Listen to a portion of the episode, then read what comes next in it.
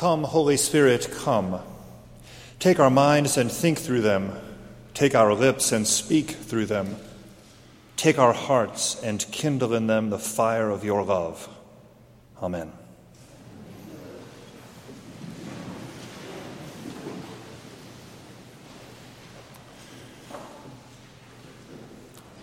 If you are like me, you came to church this morning, maybe before the service started. If you arrived in time, you said a few prayers and uh, didn't quite have time to read the notices yet.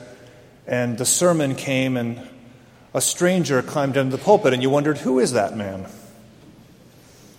I am Scott Gunn, the executive director of Forward Movement, a ministry of the Episcopal Church, specifically of the presiding bishop of the Episcopal Church. We are well known among some people in the church for a little devotional booklet that we publish called Forward Day by Day, a daily uh, devotional, a way to nourish people seven days a week. That's now available not just in a printed book, but for smartphones and on Twitter and on the web and all sorts of places. But our real reason for existing at Forward Movement is to strengthen the life of the church, to nourish disciples, followers of Jesus, and to equip people to share the good news with the world.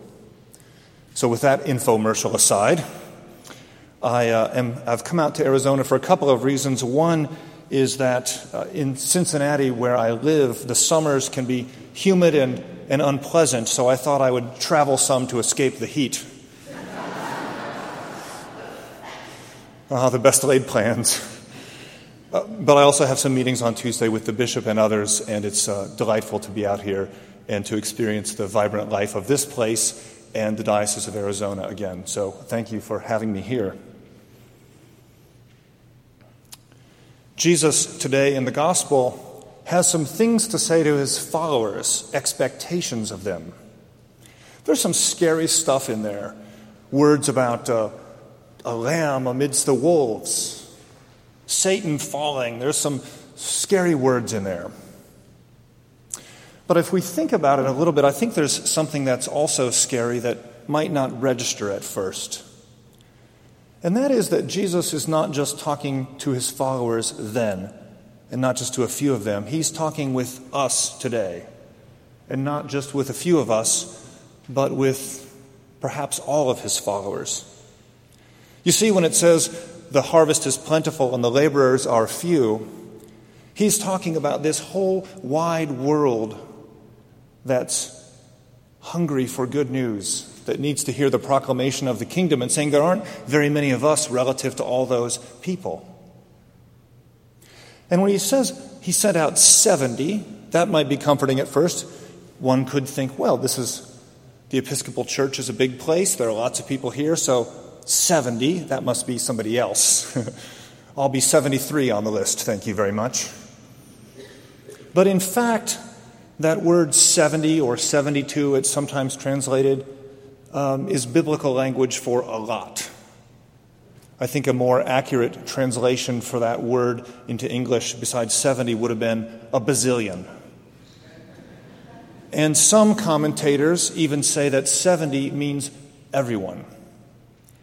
So let's read this a little differently and hear this as Jesus giving us advice about going into the world.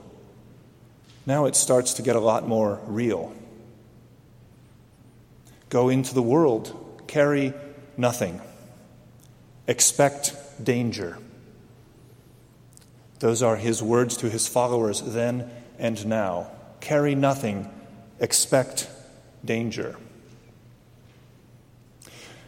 Quite often, in my experience, when we start talking about the obligation that we Christians have to go into the world and minister in Christ's name, to proclaim the good news, to, to proclaim the kingdom of God, to share God's love,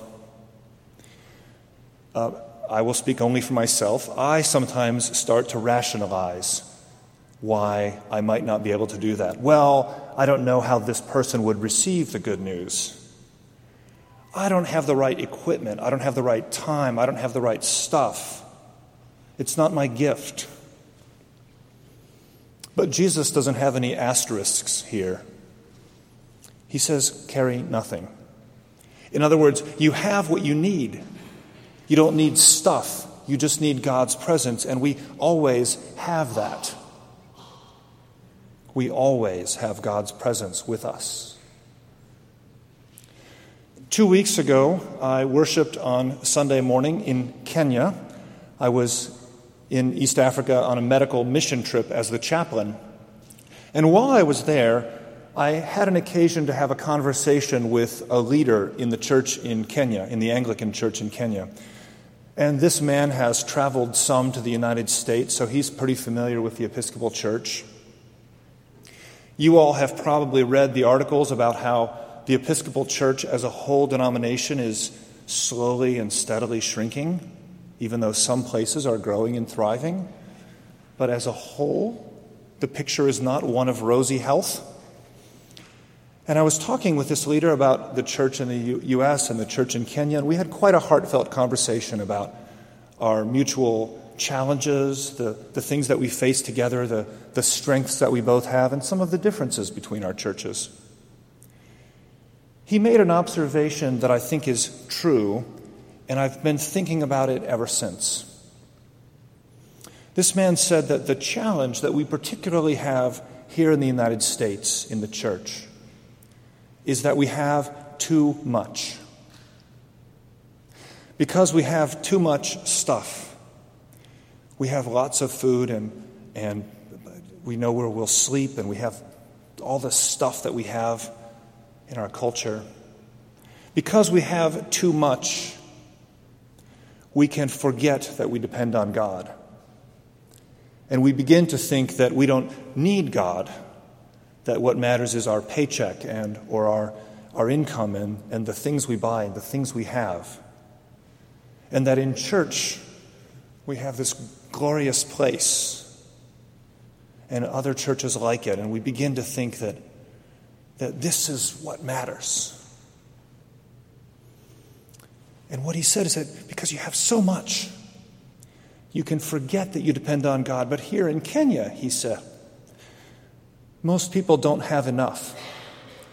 And so we in Kenya are reminded every day, throughout the day, that our survival depends on God, that everything we have depends on God. And for that reason, we never for a moment take God for granted in our lives. I've been thinking about that a lot since then, thinking about how in my own life I get comfortable and complacent and begin to take God for granted. I've been thinking about the church and what it might mean if we sometimes didn't take God for granted. Because my experience is that those moments in my own life and in the life of congregations, those moments when we remember that we depend on God, are the best moments of life. We remember that all of the love that we have to offer and that we receive comes from God that the true joy of this life and the life to come is from God, that every breath comes from God, that, that the beauty of this creation we live in comes from God, that all of these things are blessings from God. And I've been thinking about what it might mean to just keep that front and center, that we depend on God. And the flip side of that, of course, is that all the stuff that I tell myself I need, I don't really need. And that as a Christian, I have everything I need to minister in Christ's name in the world. I've been really wrestling with what he said to me and thinking about what that might have to do with my own life. Jesus also says to his followers and to us to expect danger that when we minister in Christ's name in the world, it won't always go smoothly. We are blessed here in the United States to be able to worship freely and to come to church without worrying that we risk our lives. We could take that for granted. Perhaps that's a good thing to remember on this weekend when we're singing some Independence Day hymns and the flag is here.